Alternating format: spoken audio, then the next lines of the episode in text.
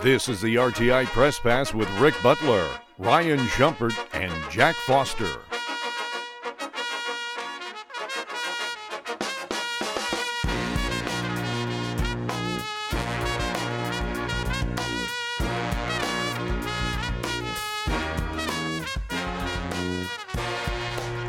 All right, ladies and gentlemen, welcome into the Rocky Top Insider Press Pass podcast. Well, we're here on UT's campus right now as school is about to start tomorrow, actually. That's going to be Wednesday, but we thought it'd be a nice place to reconvene, get everyone together. And when I say everyone, I mean everyone. Ryan, it's just been you and I the last couple Yep. times, but now looking across the table, we got our guy back, the one, the only Jack Foster. Welcome back into Knoxville, gearing up for his final year of school. Man, we're back. We're happy you're back with us. Yeah, I'm happy to be back too, man. Uh, energy is in the air here in the 865, and last first day of school is Thursday for me, so that's exciting. That is, yeah. It's not only one last year, one last semester Yeah. for Mr. Foster. So Yeah, he's, that's right. This is it. He's really home uh, stretch. He's coming down the home stretch. That's exactly right. You got a football season in you, E- e- despite Absolutely. the uh, despite the academics that, that you got to get to get the diploma. You still got a football season in you. Ric, I will always have a football season in me until I am 95 and older. I will always have a 90 or a football season in me. Did Did you guys see the video just a couple days ago of Josh Heupel meeting? I guess what is the class of 27? 2099? It feels like, but 2027. You know, did you guys? I mean, he I came onto the stage. It looked like you know. Looked like maybe a Michael Jackson concert. Like it was just a wave of people, like you'd see at one of the Coachella videos or something. I mean, it looked wild in there. My favorite part of that, uh, I think they probably had a bunch of different sports teams, but they had some basketball players up there, and they had Jordan Gainey was like throwing out T-shirts, and I was like, Jordan Gainey might as well be in be in the crowd. I mean, he's Yeah. obviously he's not a freshman, he's not class of 2027, but he's uh, just starting his first semester. He just in got here. Tennessee too, so I was kind of I was finding that a little funny. It's a it's a welcome for all the freshmen, and not quite a welcome for Jordan Gainey. He's been here since uh, May, but uh, a little bit of that as well. Yeah, no doubt about it. My friends, this is episode 99, unless I'm wrong. I'm, I'm, but I'm, I'm 99% sure this is episode 99. So, coming back next week, we will have our big episode 100 of kind of this new and renovated Press Pass podcast. Uh, we will have season predictions. We will have a week one Virginia preview. We'll be coming to you next week with episode 100. But in the meantime, we mentioned Jack Ryan Schumpert, of course, around the table, and then my name is Ric Butler. Guys, we are less than two weeks away from the football season. It is right here knocking on the door after a good couple months of off season. And look, we know that the, the off season never really kind of goes away. The conversation never goes away, and recruiting No. is a big part of that. But now we're finally here. Like Jack said, you can feel the excitement in the air. Just what have you kind of Ryan? What, what, what have you been your little bit of your thoughts from training camp and kind of leading to right now? We actually spoke to Josh Heupel yesterday, and he said that hey, training camp portion starting to wind down a little bit. Now it seems like they're starting to move into more of the preparation for Virginia, more of the preparation for the se- uh, for the season. Just kind of start getting some guys on the right page. I think that school starting, uh, the only people that like that, well, maybe other people like that, I don't know. The only people that really like that are football players because that means camp is over and they are not spending 7 a.m. to 7 p.m. Uh, every day at the football facility like they have been for the last three weeks. I know that is a grind uh, every year at that t- time of the year. Um, but no, it, it starts prep a little bit. Tennessee needs to continue to get work in. And, you know, this was kind of coach speak, and I think it's true for every team. Josh Heupel said it yesterday. Of, you know, we got to keep getting better. We got to keep getting better. Leading into the opener, we got to keep getting better into the season. Uh, and I think something that kind of hit home with me is how particularly true that is this year. I think for two reasons. We touched on one of it last week. Tennessee's first two games of the year, they should be able to handle with ease. They're four touchdown fa- favorites over Virginia, Austin Peay, FCS school. They got two weeks to kind of continue all those fall camp battles, play Sure. as many guys as you want in the games, figure out your guys, figure out that, that cut line, the guys that are going to play and the guys that aren't going to play. You got two weeks to figure that out. So I think that really puts a lot of emphasis while we're less than two weeks away from the start of the season. It really kind of feels like there's about a month until Tennessee has to find those answers. And then secondly, it's what I've talked about a ton. The young, talented players on the defense that Tennessee is hoping can step up and contribute. Those are the guys that you would point to and say those are guys that should get a lot better from now to the start of November and the home stretch of the season. And I think when you have as many young guys that Tennessee may not be relying on to play, uh, but for them to hit their ceiling, they need those guys to play and be good. It, it kind of puts a special uh, emphasis on the need to continue improving even though the camp's over. Yeah, and I think you look at maybe one or two of those guys, and you wonder if they're just kind of on the brink of getting to that level that they need to be, and maybe it's just the true in-game experience that's going to Yeah. what, what's going to kind of carry them there. But Ryan, we'll jump back to some of those thoughts here in a second. Jack, I want to ask you this: You have not, as we just mentioned, you weren't in Knoxville for the practice schedule, but obviously you were following along, writing great articles for Rocky Top Insider, making some good videos. Just kind of what have been maybe some takeaways that you've noticed from afar, uh, just through these first couple weeks of Tennessee training camp. Uh, yeah, um, I like what I've seen out of Dont'e Thornton and the reports from him, and you know, just intriguing camp battles. Whether it's in the secondary with Andre Turrentine getting in the mix and Doneiko Slaughter playing solely at corner, stuff like that. But I've really become more and more excited about Dont'e Thornton as the preseason has gone along. I was kind of out on him being, you know, one of the big contributors for Tennessee's offense. I, I was thinking Ramel Keyton is poised for a pretty good year. I love what Bru McCoy brings to the table. Squirrel White is explosive as all get out, but I think I was sleeping a little bit on what Dont'e Thornton could be in his first season at Tennessee. Playing in the slot, explosive, not as explosive as Squirrel White, but certainly really explosive, and I think he could be in store for a really, really big season with Joe Milton. Yeah, and like you know, Ryan and I have noted on the podcast or on articles before, when you see him up close, I mean, you know that he's six foot Yeah. five, you know what his weight is, you know that he's a big guy who, who's you know got got great length and athleticism to him. But really, when you see him up close, is when you're like, man, this guy is a you know is a freaky body. And then obviously you add in the traits that he can do as well. So that's that's certainly a great pick. But Ryan, going back to something you said a minute ago, you know we. We were talking to Josh Heupel the other day, and, and he talked about some of those position battles. And I thought you mentioned a really good point that I wanted to bring up early on is that some of those positions are going to see rotation as we continue through the season. I think offensive line and secondary a little bit, maybe the two places that Josh Heupel talked about during his last press conference. Now, that being said, the offensive line, absolutely. I, I think you need to see rotation there because you need to figure out which one of those guys are going to step up and, more or less demand that spot. And there might be a little bit of a rotation as the season goes on. But as far as the secondary goes, I, I think that we could see a rotation, but to me, man, once you find the guys to lock into the secondary, it, that needs to be a, a maybe not a veteran-led unit, even though it absolutely could be. But to me, it feels like that that needs to get a little bit more solidified, or at least maybe it will be a little bit more solidified, just because of the bodies in the room. Josh Heupel said, you know, we're going to play a lot of guys in the secondary. Not that that's the end of the world, but to me, that's not really a good thing. Like, That's not a good Yeah. sign. It's what I go back. I think I had in my you know storylines to watch entering fall camp is can Tennessee find separation at corner? It's what we've talked about throughout the offseason. There was a little gap between Tennessee's best corner and their sixth best corner last season. Yeah. If that and all basically all those guys are back. Christian Charles is playing safety. They've added Gabe Jeudy-Lally and the three freshmen, uh, but it's a lot of the same names. You need to find separation. If not, it's hard to think that this unit is going to be significantly improved from where it was last year. So. uh, I don't think it's necessarily the end of the world that he said they're going to play a lot of guys. I would have anticipated them to play a lot of guys early in the season. Uh, but again, it's kind of like that point. Once you get to Florida, once you get to a little further on this schedule into October in the heart of SEC play, I think you want to find some answers. Maybe you play three, four guys at the two cornerback spots and three guys at the two safety spots.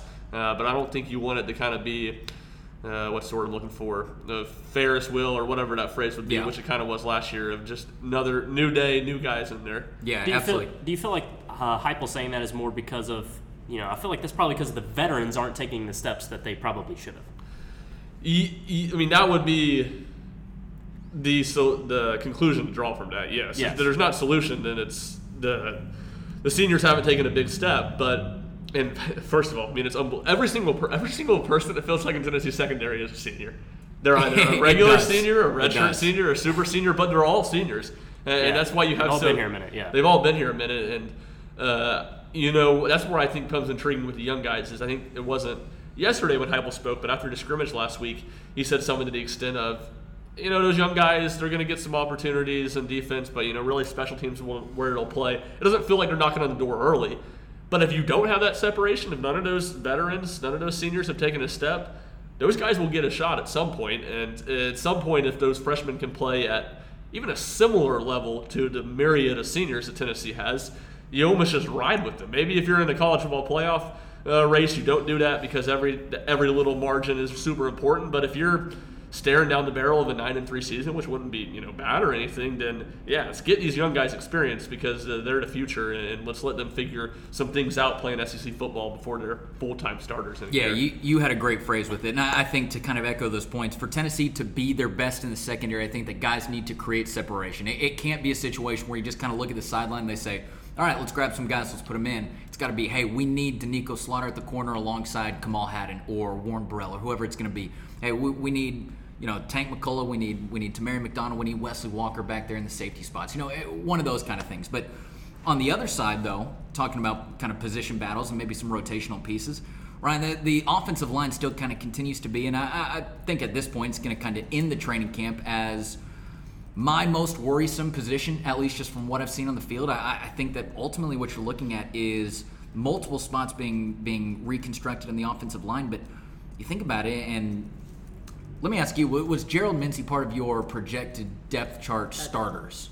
Um, that you wrote a couple days or- ago. Yeah, no, not not yesterday. Okay, so I I- had him as the backup at both tackles. Yeah, and, and I agree with that. And I think that if you're looking at Mincey being out of the starting lineup for coming in this year, I mean, you're looking at, at three to four kind of offensive linemen that you that you're going to have to shift into a new starting role for this year. So I do expect to see rotational pieces. Ryan, I think what you said was correct in these first two games, and no disrespect to them, but I think those are your opportunities to rotate guys in to see what they have to give them a little bit of game experience. That to me is just going to be the position to watch for the entire year seeing how they mix and match seeing how they find the right guys. But that that is the position that kind of worries me the most or at least has my attention the most as we wrap up training camp here just because i don't exactly know what they're going to do. We know that cooper mays is battling that injury although they expected him to be back at some point around the first week. We'll see if that's a little bit before. We'll see if that's a little bit after. But yeah, the, the offensive line still continues to be kind of my one big question mark heading into the season above anything else. I think there's a lot of that uh, too. It's become twofold. I mean, going into it, it was obviously you knew there was battle at left guard. I don't think there was a ton of emphasis on that. It was more about the tackle spots, who's going to start there, and it feels like John Campbell to Miami transfer is locked down the left tackle spot, and it, it kind of feels like Jeremiah Crawford. I'd at least be surprised if he's not the first guy on the field at right tackle, but. What if there's rotation? What does that look like? I mean, last year they rotated at left tackle throughout the entire season, um, so that's kind of the first part of it. And Cooper Mays' injury has expedited the importance of finding his backup and figuring out some things in the interior of your offensive line. And Ollie Lane, who seemingly has really won that left guard spot, is now having to play a lot of center as the backup too, and kind of do what Jerome Carvin did last year. Um, and I, I think that's a big, not that it's impossible to do. I mean, Jerome Carvin did it pretty well, but for a guy that has played some football at Tennessee but hasn't started a ton, uh, it, you're putting a lot on Ollie Lane's plate to be ready to be the starting center, to be ready to be the starting left guard. And if Cooper Mays can't go week one, uh, again, I don't think that's a long term injury, but it does seem kind of up in the air whether he'll play week one. Uh, you have all of a sudden some questions you need to answer at both tackles and at center. Yeah, which which are you more concerned about? The interior with the left guard spot, with Ollie having to shift to center since Cooper Mays may be out. You know, uh, the thought is he'll be able to go week one, but let's just say he's not for this. You know, for this hypothetical. Are you more worried about that left guard spot or one of those tackle spots?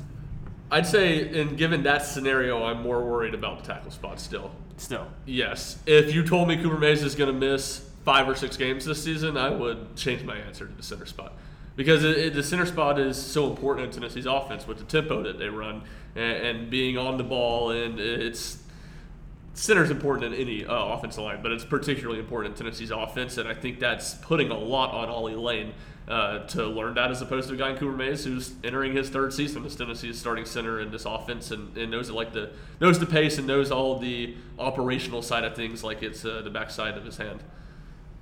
You know, Ryan, you mentioned uh, some of the veteran players in the secondary, and, and I think for you know a good bit of these guys, whether you're talking about the secondary, whether you're talking about the offensive line, it's a little bit of a make it break it year for these guys just because of how old they are, because of their time through college football already. You talk about guys like you know John Campbell Jr., who is a redshirt junior, or excuse me, a redshirt senior who transferred over to Tennessee. Ollie Lane, another redshirt senior. So some of these guys kind of entering the later stage of their career. So like we talked about the secondary, need to step up and kind of need to need to you know, uh, establish their position, establish why that they're in that starting spot, and and go forward from that. Certainly for John Campbell, I think that's true, and it's really the same for Gerald Mincey too. Even though we don't know if he's going to be in the starting lineup, I mean, those are guys that have at least the athleticism to flirt with making an NFL roster, and that's you know probably a large part why John Campbell transferred to Tennessee. Ollie Lane less so. I mean, I don't really, all due respect, I don't really see an NFL ceiling for him. Um, but as in terms of having a big role at Tennessee, I mean, obviously he's been an important depth piece. He's played uh, the last few years, but. Uh, a kid who went to Gibbs High School is from the Knoxville area. Like I'm sure he grew up dreaming of playing at Tennessee, and you know this is his whatever it is redshirt senior year, his final year at Tennessee, and he's going to be a starter. So obviously, uh, kind of a different pressure, a different now or never, um, but certainly kind of the same same thing too. Yeah. I look at Gabe Jeudy-Lally in the secondary for that reason. Sure. You know, it's just transferring in. This is third team now. This is make or break for him and, you know, a bunch of guys on defense. No doubt about it. You know, um, one of my kind of last thoughts on on the offensive line conversation, and I've said it before, and I'll say it again. I I think it just really goes to show how valuable of a piece that, that Jerome Carvin was in Tennessee's line last year. You even go back to Ronnie Garner talking about how Latrell Bumphus was maybe a guy who did not get talked about near as much by the media or by the fans or whoever it was for his role last year. I think a lot could be the same uh, said about the same about Jerome Carvin as well, and maybe a little bit more known as one of those key uh, offensive line pieces. But just his ability to fill in needs on the line was so valuable for Tennessee, and now you're kind of seeing how it works without him. So that is another interesting aspect. But Ryan, you and I talked about you know training camp last week for good 45, 50 minutes or so. What do you say we maybe move into a little bit more of the season? We talk about some predictions, right? Some superlatives. I know we did this last year and it was a good hit. What do you say we do it again? Yeah, let's do it. Give it up to Jack. Jack, would you like to start with offense or defense, I guess? Oh, I'm an offense guy through and through. I like it. Well, I don't think there's going to be many conversations or many questions, I should say, about the quarterback stats, right? Joe Milton leading the team in yards and, and, and passing touchdowns, whatever it may be. Quarterback seems to be locked up, barring you know something crazy that might happen here or there. No doubt about that, and you know it's kind of the same thing. If we, you know, wanted to do a, a debate on who the most important player is on the offense, it's no doubt about it, Joe Milton. So still so much. It's a incredibly quarterback-driven sport, and it's a very quarterback-driven offense that Tennessee runs. Um, so as we talk about so many different things and position battles and important things, that's kind of the one uh, thing that over overlies all of it is the importance of Joe Milton and the importance uh, of the season he has for Tennessee's success. Yeah, it definitely does. All right, let's move into the running backs a little bit. Tennessee returns a three-headed monster in terms of running backs. You got Jaylen Wright, you have Jabari Small, you have Dylan Sampson. We'll see what happens after that, but those are your three main guys for Tennessee. Talk to me about, let's say, rushing yards leader. Who leads Tennessee in rushing yards this year? I think it's Jaylen Wright. Uh, it's been the guy I've been the highest on really from the middle of the season and last year. I thought he should have gotten more carries last year, though the fact that he fumbled a lot kind of made it understandable that he didn't. Um, but he's, I think, the physically the most, at least at this point, the physically most impressive back in, in Tennessee's backfield. We've heard a lot of praise uh, about him from coaches this offseason, this fall camp. Uh, he's been fully healthy after being banged up all last fall camp. So uh, I think Jaylen Wright's really due or, or is going to have a big breakout year. And uh, I think I would take him to, you know, any sort of rushing stats. I, I would take him as my pick.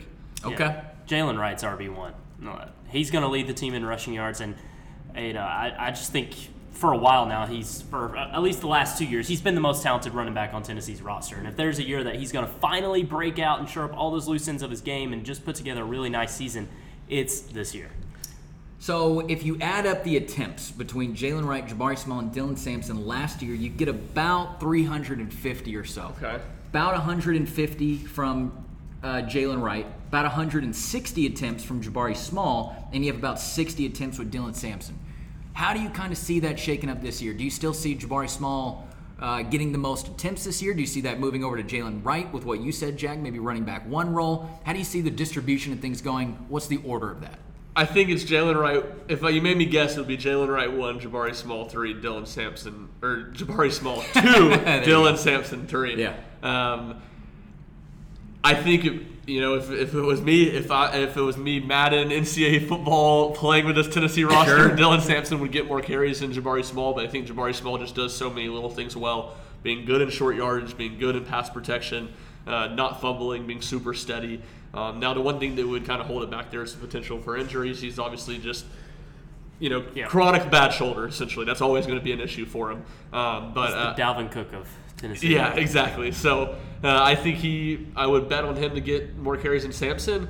But to me, what that breakdown looks like, not necessarily just in order, but proportionally, it will be fascinating because I still think it's not going to be a massive, massive gap between any of those three guys. I think Sampson closes Yes. it from three to two, and I'm not sure. You know, we think Jaylen Wright's going to get the most carries. I'm not sure it's extended a ton upon what the gap was between Small and uh, Wright last year. yeah, I, I think we heard from Jerry Mack, right, that really throughout this offseason, Jabari Small and Jaylen Wright are a lot more alike now. And, and to me, that gives Jaylen Wright a little bit more ability in the red zone. Last year, they used Jabari Small in the red zone a lot. But Ryan, for, for what you said right there, too, I, I think that at some point you could deal with some injury concerns. Obviously, it could happen to anybody. Jabari Small's been the one who's kind of banged up the most. So I'll also go Jaylen Wright for rushing touchdowns as well. I mean, they were really close last year. Jabari Small had 13, Jaylen Wright had 10. And, and again, we know that this is going to be a running back unit by platoon, and they're going to they're going to bring in guys, and, and they're going to rotate guys. So guys are going to have different opportunities. But I think that Jaylen Wright is going to give them more of an opportunity to just kind of bang it up the middle, right? When they're in that red zone, when they're trying to push the end zone. I think that he's going to give them a little bit more of an advantage to do that this year just because of the offseason training, because they're a little bit more alike. And so I'm going to give the advantage to him in terms of rushing touchdowns. Jaylen Wright's crazy just looking at his body and his skill set. It's just changed so much from his It- freshman year. it really has. Small North Carolina high school, speedster, super fast, not very physical, uh, not very patient in the run game. Uh, and now, I mean, it's that's what you heard him compliment about is his patience. And I mean, physically, he's the most, he's the the biggest of those three. Uh, so it- it's been pretty crazy to watch him develop over the last two years. Naked eye, he looks like a complete back. There's no doubt. He about does, it. yeah. Yeah. Um, but I'm also going to take him in touchdowns. Part of him taking over as RB1 in this offense, I think, is leading the team in touchdowns. And I'll go back to the attempts here. As Ryan said, I think Sampson closes that gap from second to third. I think the biggest gap in carries is between Wright and Small, between in One terms of two. one and two. Okay. Uh, I don't think it's crazy big. It might not even be 50 or more, but Yeah. That'll be the biggest gap. So Jalen Hyatt dominated the receiving touchdowns category for Tennessee last Yeah, year, right? He ended the season with 15. Nobody else had more than four. I think there's going to be a little bit more uh, distribution spread out throughout this season, but ultimately, to me, I think about this question: Who's going to lead Tennessee in receiving touchdowns? I think Bru, I think Dont'e, and I think Squirrel each have a pretty good route that could get them to that answer. I actually don't really know where I'm going with it. To me, I kind of want to say. And maybe it's just because Jack was hyping him up a little bit a couple minutes ago, but I kind of want to say that maybe Dont'e Thornton could be that receiving touchdowns leader just because of the versatility that he gives you on the field. Not only can he be a speedy guy from the slot, well, he- we know that he's going to play the slot a, a good bit regardless, but not only can he be a speedy guy from that position, we just talked about it earlier, right? The guy's six foot five. Yeah. He can go up, he can jump. Ryan, we've seen plenty of deep routes throughout fall camp where, you know, he, he, he just took a couple strides, he was in the end zone, and he was able to make a nice catch. So I don't know if I want to make that prediction without seeing him in a game for Tennessee, but it seems like maybe he could have the most potential just because of all the different traits that he brings to the table. But I also like Bru because we know the relationship he has with Milton. You saw in the Orange Bowl last year, I think there was that 1st mm-hmm. touchdown pass to Bru where, hey, he, he threw it up and he threw a bullet and where it needed to be, but he talked a lot about just the trust he had in Bru in that moment as well. So I actually kind of find this this question tricky to answer. Do you? Yes, it is. I mean, it's. I had a friend text me yesterday about like he's in a Power Five college football fantasy league, and it was like, "What Tennessee guys do you like?" And I'm like, I honestly don't like a ton offensively, just because I think the running backs, like we said, it's going to be very split on carries, and the receivers, it's kind of up in the air on who's it's going to be. But I will take Dont'e Thornton. I mean, that would be my pick, and that's the guy who I told him to take because I think his he's probably flying under the radar in the national scene more. Yes. Um, here's my thing. Bru McCoy is not a huge big play candidate, which I think hurts his ability to get touchdowns in this offense. Squirrel White, who is a big play candidate, we've seen last year, the Joe Milton deep balls knock him down when he's catching, catching them. you got to dive for the yeah, I mean, line. he's think of I, I he had what three or four touchdowns last year, and a lot of them were, were in mop up duty, but he caught three or four more passes from Joe Milton inside the five yard line. Yes. where Yes. you know it, there was separation, and if he could have kept his feet, which again, oh, you're trying to catch the ball, it's a 60 yard pass, You would have scored. So uh, I think that limits him. And then you know, Ramel Keyton is just the sleeper in Tennessee's receiver room as a whole because he just does everything pretty well and nothing spectacular. Um, so. And I think there's an argument to be made for a lot of those guys, but I think just Dont'e Thornton's big play ability mixed with his size, making him a you know, not like he's just going to be a juggernaut in the red zone, but a threat there too. Uh, makes me like him. You know, real quick, even before that, I said earlier that nobody had more than four touchdowns. Ramel Keyton actually had five Okay. on the year, so I, that actually kind of surprises me a little bit without thinking about that first. So certainly Ramel a, a good pick as well that I didn't mention. Jack, Let me ask you guys a question. Do you think Tennessee has more big plays this season than last? Loss that's of Jalen Hyatt. Oh, I know man, Milton has that's- a bigger arm, but Hendon had a big arm too. Yeah. Do they have more long touchdowns this year than last? I don't think they do because they run the ball more. I, that's just me. Yeah, I, I would side with no, um, because of what you said. I, I don't really take much to the fact that Joe Milton's big arm. I mean, Hendon Hooker could Right, make every exactly. throw you needed. He couldn't make the It's a little overblown. Milton's arm. It's great and it's the strongest that's arm just not the college, most but important. It's not right. the your arm strength's not the most. In, there's like a, a cutoff point where if you can make every throw, that's all you. I mean, that's all you need to have, and Hendon Hooker could do that. Now there's an extra gear that Joe Milton could make the unbelievable 70. throw Yeah. on a you know break away from the pocket. Uh, but I, I just don't think you see that enough to make up a huge difference. okay, I agree with both of you guys, but uh, to play a little bit of devil's advocate here. Uh-huh. Tennessee went the most of the 2022 season without Cedric Tillman, right? That was a that was a big big loss, and obviously a big play guy who could go down and stretch the field. So really, it was just Jalen Hyatt able to make those really big plays. Plenty of other guys stepped up as well. With this Tennessee team, though, with this current one, you have a couple of guys. I, I think you're looking at Dont'e and Squirrel as two guys who can stretch the field at absolutely any position at, at the time. The tricky part about that is they kind of play the same position from what we know. So I don't actually know how much they're going to be on the same, how much they're going to be on the field at the same time.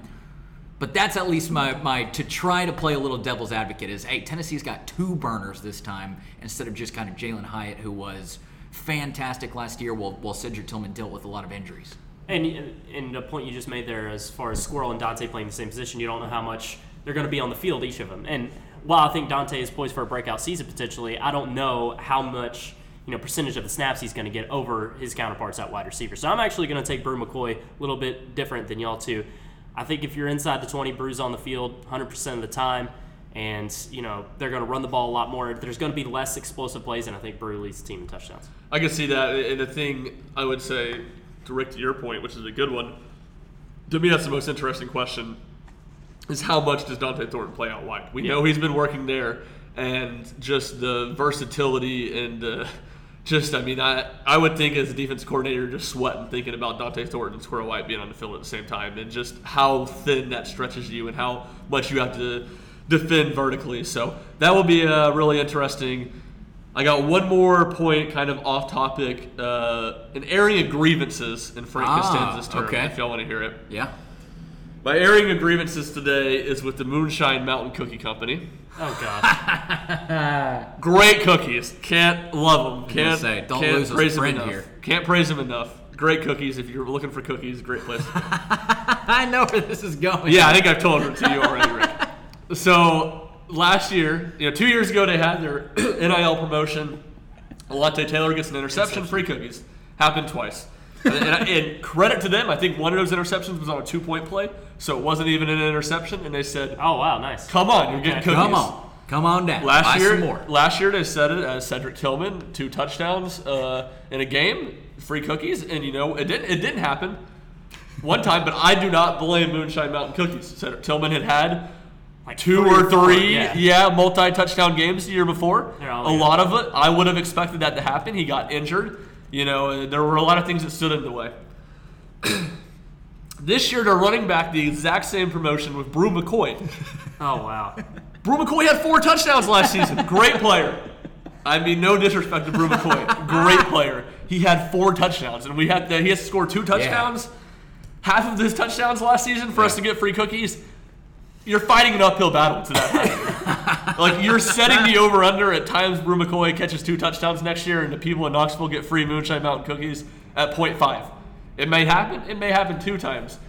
It felt a little bit of a soft. So you want cookies, and you Yeah, feel like you feel like this is not the most efficient route to get your free Moonshine Mountain delicious cookies. It, it, I would agree, and I, you know, defending them, it would be like, all right, it's kind of a hard one to pick because if you're going to do another receiver, you know, I would maybe Bru McCoy to me is the most marketable Tennessee Right. receiver. He's I the guy I that everybody rushing knows. touchdowns. Rushing touchdowns is Yes. the solution. Smaller right. Yeah, pick one. Small, pick one of smaller right. That's your solution. Yep. You might get it a few more times than you want, but I don't think that's going to happen more than like four times at the most. Yeah. Um, Yeah, so that, that should have been the solution. It should have been one of those guys. That's a good point. Did Said you- had uh, two multi-touchdown games. Georgia and Purdue, Uh, I actually only have he had one touchdown against Georgia, 200 Okay. yards though, but Purdue and Vanderbilt. Vanderbilt. Okay.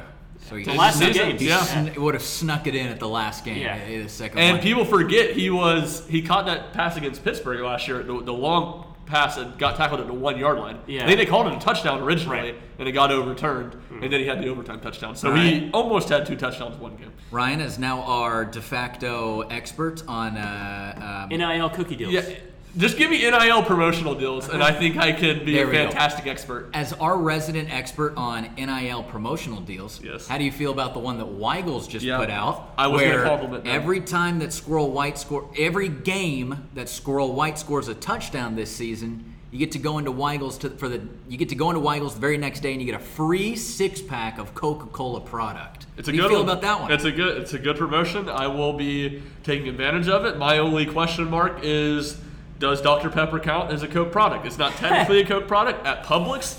When they have the buy one get one free uh, Coke product deals, Dr. Pepper counts. So I'm hoping that stays the same at Weigel's. But nevertheless, good deal, good promotion. is the Dr Pepper in the Coke fountain? yes, but it's it's it's a very It's Dr. its own Pepper's little owned thing. by its own company, so it's But Pepsi won't carry Dr. Pepper because they'll carry Mr. Pibb, right? Like Coke Pep- will carry Dr. Pepper, I think, but not Pepsi. Pepsi in the Should I go past is, check has sometimes out here? they they got Dr. Pepper. You don't. Okay. You know, Ryan you already knows. know. I Ryan graduated- knows everywhere on campus that. I, I graduated from this university 15 months ago. If you don't think I know what they have in uh, the fountain drinks, you're out of your board. So we'll be seeing you at Weigels maybe on Sundays. Yeah, this- this there's fall. one right ne- ne- real close to my apartment, so I'll be I'll be uh, checking it out frequently. By the way, we forgot to mention it was a nightmare in Columbia, but the next day, by God, they got free cookies because he scored two touchdowns in South Carolina. That there you go. Wow. So it's it did- always a it did silver happen. lining. It did happen. Yeah. Yeah. Everybody was just dreading the the Tennessee's playoff chances, Yeah. getting into the coffin, the shovels Yeah. burying it deep under. He caught one They were from Joe, the last cookies and touchdown. on salad. Yeah, the very Bell, last right? one, yeah. I don't remember. And he caught one in the first half, yeah. Okay, yeah, I do remember that play on uh, two different two different end zones. You were yeah. probably busy writing your Yeah. because the game was. over. yeah, the game was over. Yeah, Okay, let's move on to defense now, shall we? let's do it. Let's uh, which one should we start with? I'm blanking. Sacks, Sack leader for Tennessee. That's a good one. In honor of Mike Keith. Sack. Let me see who led Tennessee in the stats last year. Byron, Byron Young Young with I think to. five and a half sacks. Maybe Byron Young had seven sacks. seven sacks, more than I thought. Your next highest was one Aaron Beasley with three. All of I'm them in wondering if two to three of them No, all, all came of in. All of them were in all the of Orange them Bowl. were in the Orange Bowl. Yeah. That's insane. Aaron Beasley, Roman Harrison, Josh Josephs. Josh Josephs, Gotta Omari throw- Thomas, maybe. gotta throw my Tyler Baron five. in. I would say Tyler Baron over Omari Thomas. Tyler Baron over Yeah, Omari. I, I, definitely. I won't argue. Did Omari Interior Thomas defensive have lineman. two sacks Thinking out last year? I think Okay. maybe. Uh, Omari Thomas had. he had two the sack last year, against yes. Bama when and put him inter- into second and 25 and immediately Yes. busted coverage for a 30 yard gain for Alabama.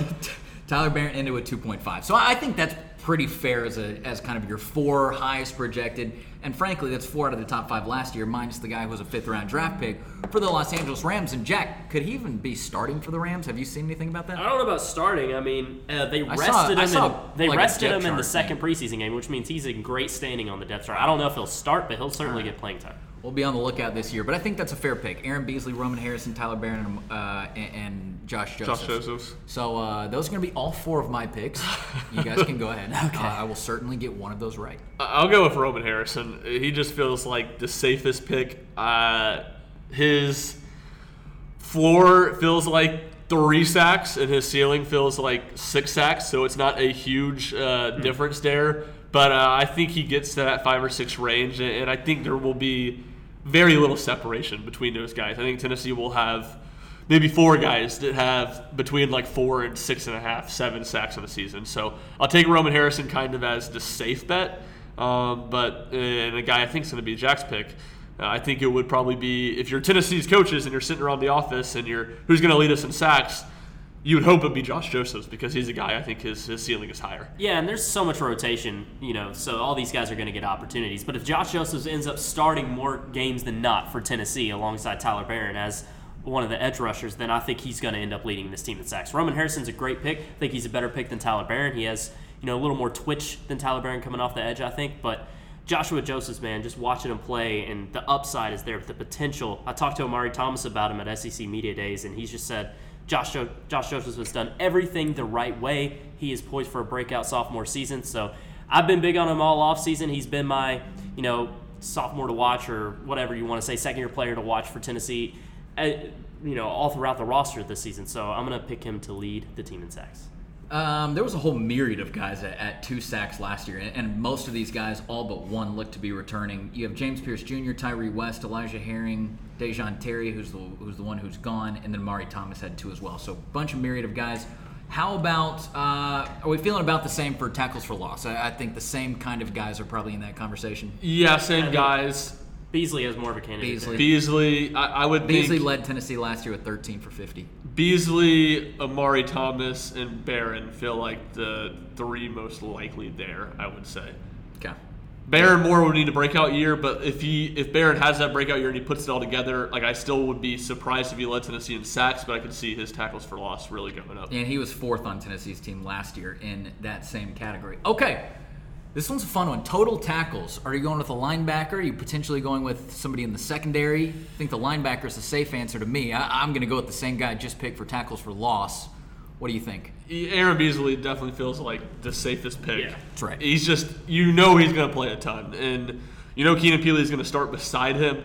But I'd say there's you know some chances someone could pop up and end up playing you know, similar number of snaps uh, as Keenan Pili, but Aaron Beasley, you know, is going to lead Tennessee in snaps to linebackers. He's a good tackler. He can play sideline to sideline. It, it just feels like yeah. the, the no-brainer pick. That's honestly. what I was thinking too. Just the athleticism that, that Beasley has and the range he has in the field. I, I, think he can get to a lot of different spots in the field in just relatively a few quick steps. Whereas I think that Keenan Pili is going to be a guy who maybe ends up on a lot of assisted tackles, right? Kind of plugging up the middle if you got to run up the middle or if something's going on. I mean, this is a guy who is a big dude who can kind of go and just fill that hole as another big body. So I think if you're asking me, Aaron Beasley certainly leans over uh, Keenan Pili, but Pili I think is still going to be productive. Jack, any other? You're not going to secondary member, are you? No, I mean you look at the 2021 season. Jeremy Banks led the team with 128. Second was Beasley with 84. Last year Beasley was first with 76. Second was McCollough with 58. So it's a pretty big disparity as It far is. as whoever's the best linebacker. You know the top linebacker for Tennessee's defense, is going to lead this team in tackles, and that's Beasley this season. I'll also give him the nod for TFLs.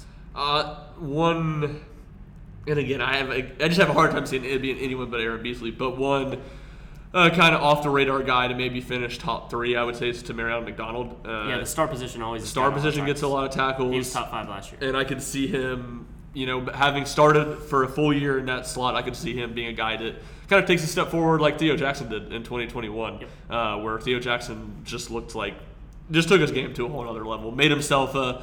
Uh, NFL draft candidate. Uh, I can't remember. Yeah, I he got drafted. Yeah, the Titans Nine-year drafted him. Yeah, yeah. I knew he Sixth ended up with the Titans. I couldn't remember if he was undrafted free agent or not. So I could see Tamarion McDonald having kind of a similar breakout year and ending, you know, top three on Tennessee's team in tackles. Yeah, and I think that I'm really high on him getting into the season, but I, I, I do think that Wesley Walker kind of could be on the outside looking right into that to that top few as well as one of Tennessee's top safeties right there. Speaking of the safeties and the defensive backs, how about interceptions? Three guys tied for it last season. Trevon Flowers, Tamarion. McDonald, and Kamal Hadden. They each had two. Can first question is somebody going to have more than two this season? Second question is who leads? It's a total toss up. Yeah, it, it really is. What a brick wall of a question right there. I mean, it just goes back to what we led this entire podcast with. There's a billion dudes in the secondary that are going to play, and we haven't really seen any of them play at a super high level. I'll take Doneiko Slaughter. No, that was gonna be my. I thought I was gonna. I thought I was gonna have that. That. Well, he's he's my favorite guy in the secondary. he plays with some aggression that I think gets him uh, puts him in position to get some interceptions. I mean, so many Tennessee's defensive backs. It's like, all right, you're not going to get burnt, but you're going to be able to get 10 yards. You know, right, throw it right in front of their face pretty often. Slaughter plays with some aggression, which I think puts him in a position to maybe get some more interceptions. Does put him in a position to get burnt some, as Ladd McConkey did to him down in Athens last year. But uh, he would be my pick.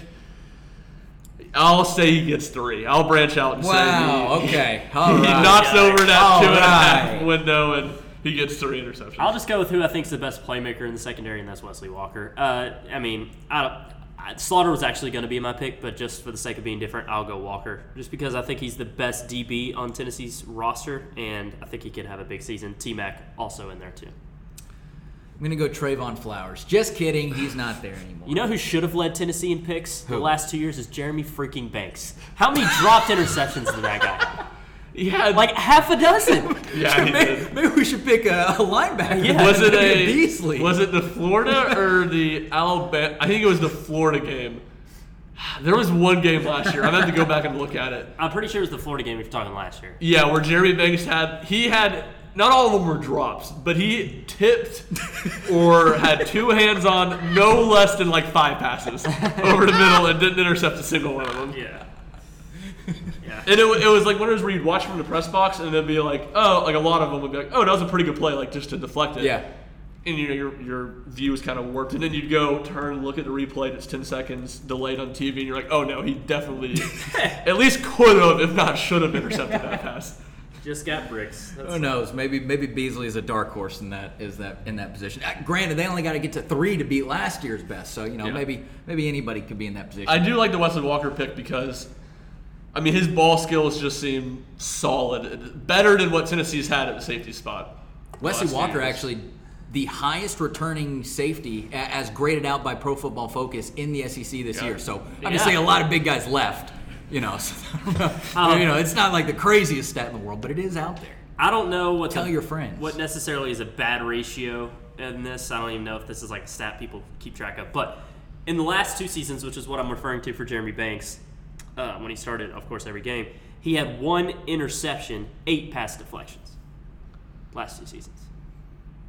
Yeah, I don't, I don't know either. I'm trying to think. I did that Alabama preview this morning, and two of their corners, it wasn't as bad. I mean, that's a different position because you're making Right. a lot more good plays Yes. to deflect passes. But Yeah, I think I want to say Kool Aid McKinstry was something like two interceptions, 18 pass deflections, and oh, I'm blanking. What's the other corner for Alabama? It's gonna returning starter is back. Uh, Oh, not Malachi Moore who started Kool-Aid. starred. No, that's No, the one we just said. Uh, I'll find it. as you find a guy, uh, as you find a guy, I'll say I think it was like one interception and like 11 pass deflections. But again, that's you can make a lot more good plays deflecting passes at corner than you typically will at linebacker. All right, gentlemen, how about some rapid fire questions? Yeah, let's do it.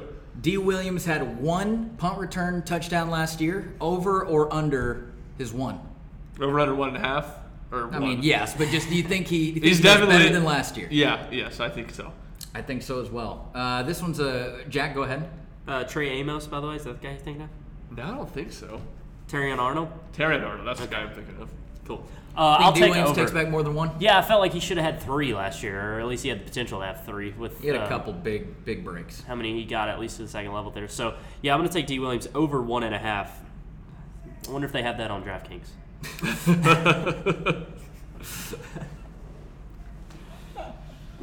21 uh, now, dude. I'm going That crazy one- over here. Wow, we got a big spender over here.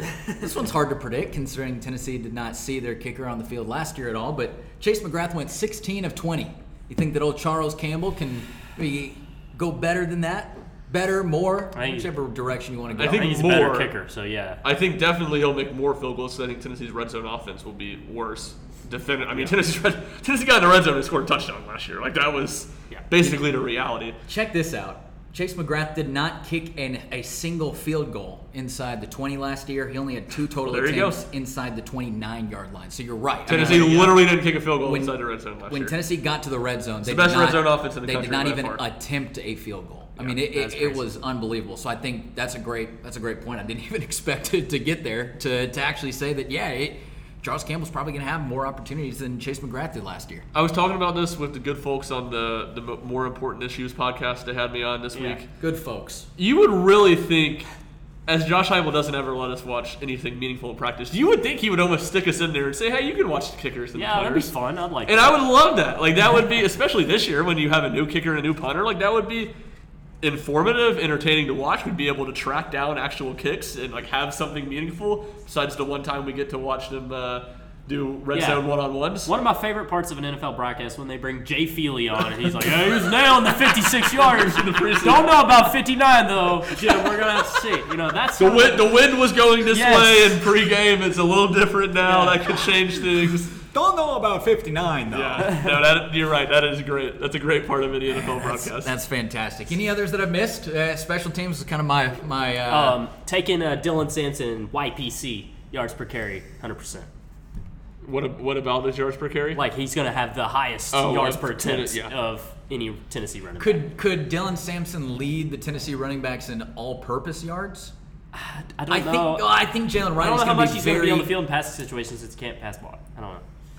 Fair. He learned. He learned from his mistake at LSU last year. Come on, was when he a almost bad got his quarterback killed. I do think that Jaylen Wright's going to be more involved in the in the passing game this year, and they said he, he, he does have improved pass block as well. But anyway, you think Dylan Sampson just can maybe get?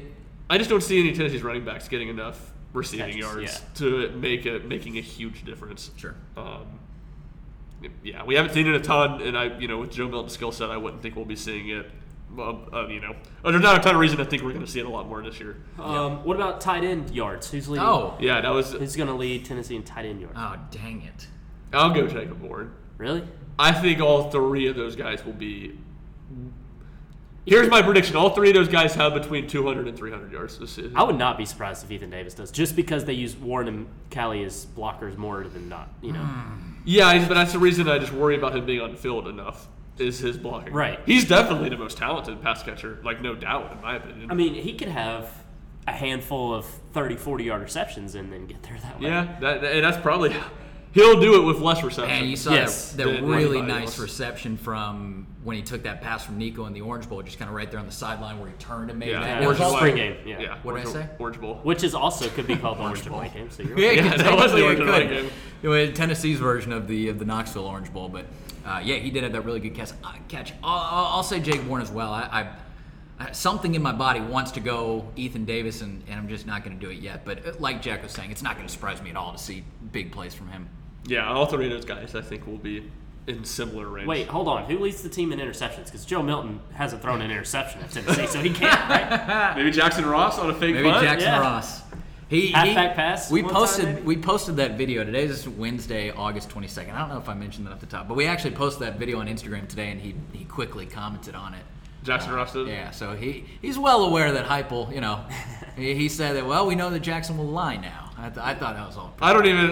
Uh, I think this was all just a plant by Mike Ekeler to get teams worried I think about it was, to too. get t- Tennessee's big punt abilities. I think Mike Ekeler just He's playing just the long game. Has a big personality. And he was messing with the Says a me- lot messing with the these media guys. a little bit. Maybe throw in some other teams uh, He on said, the wrong he said sin or Jackson something. Ross was one of the best athletes on the team. I, I have no I have no reason to doubt that Jackson Ross is an athletic individual. I mean, he was playing Australian rules football for a good long while, but I mean, the mo- Most one of the most I, that's that You feels like sure about that? Can we also can we talk sure about that? and maybe Heupel was meaning himself because he Yes, said to more Jackson grievances. He made to Jackson Ross not a grievance, just Oh. uh, the the the Tony Vitello new segment I did the Tony Tony Vitello friendly kill shot at one of his own players, which is the infamous when he was looking at Charlie Taylor's batting average during the Knoxville Regional two years ago. He goes, "My guy Brian Urlacher," when when Charlie Taylor was hitting 054. We're giving that award this week to Josh Heupel for the perceived shot at Navy Shuler when he was like, he was like, Jackson Ross doesn't have the third best arm on the team. He may have the fourth best arm. He's like, it's definitely not better than Gaston's. Oh my god. It may be better than Navy Shuler. Maybe he meant that to say that like I have the third best arm and Jackson Ross is the fourth, and I mean obviously it was a playful comment. That's how way. honestly. But to, ex- to exclude Navy Shuler and be like, no, Gaston's arm's definitely better than the punter's. I'll Navy's arm, eh, I'm not so sure about it. Like, I close. I read it as, hey, I'm better than the than the rest of the quarterback. I read it as like, well, he may be the fourth, but he's not the third because I'm the Yeah, third, so he can then be the fourth. that So- would be more friendly and less of a less of, less of a shot. But I So- think you're right. He did mention Gaston at one point. So the only one he didn't mention in this in this big hypothetical conversation with himself and the punter involved was one Navy Shuler. and Jack's guy, the new walk, the freshman Yeah, from Damron, uh, Henry County boy. yeah. Yeah. There was Do you actually know him, or just he? he Yeah, I was mean, from I don't know him well. I was a senior and he was a freshman, so I don't. We're not like buds, but like I know him and I've talked to him before. yeah. Very nice. There you go. That's all I got. That Yeah. is all I got. I, again, we're going to come back next week. It's going to be episode 100, so be on the lookout for that. We're going to kind of be giving final season predictions. Ryan, I know you, uh, you and I. I don't think Jack was. No, was it was like at that, the end of July or something. Yeah, that's right. Kind of towards the end of July or so, you, you and I, Ryan, did season predictions.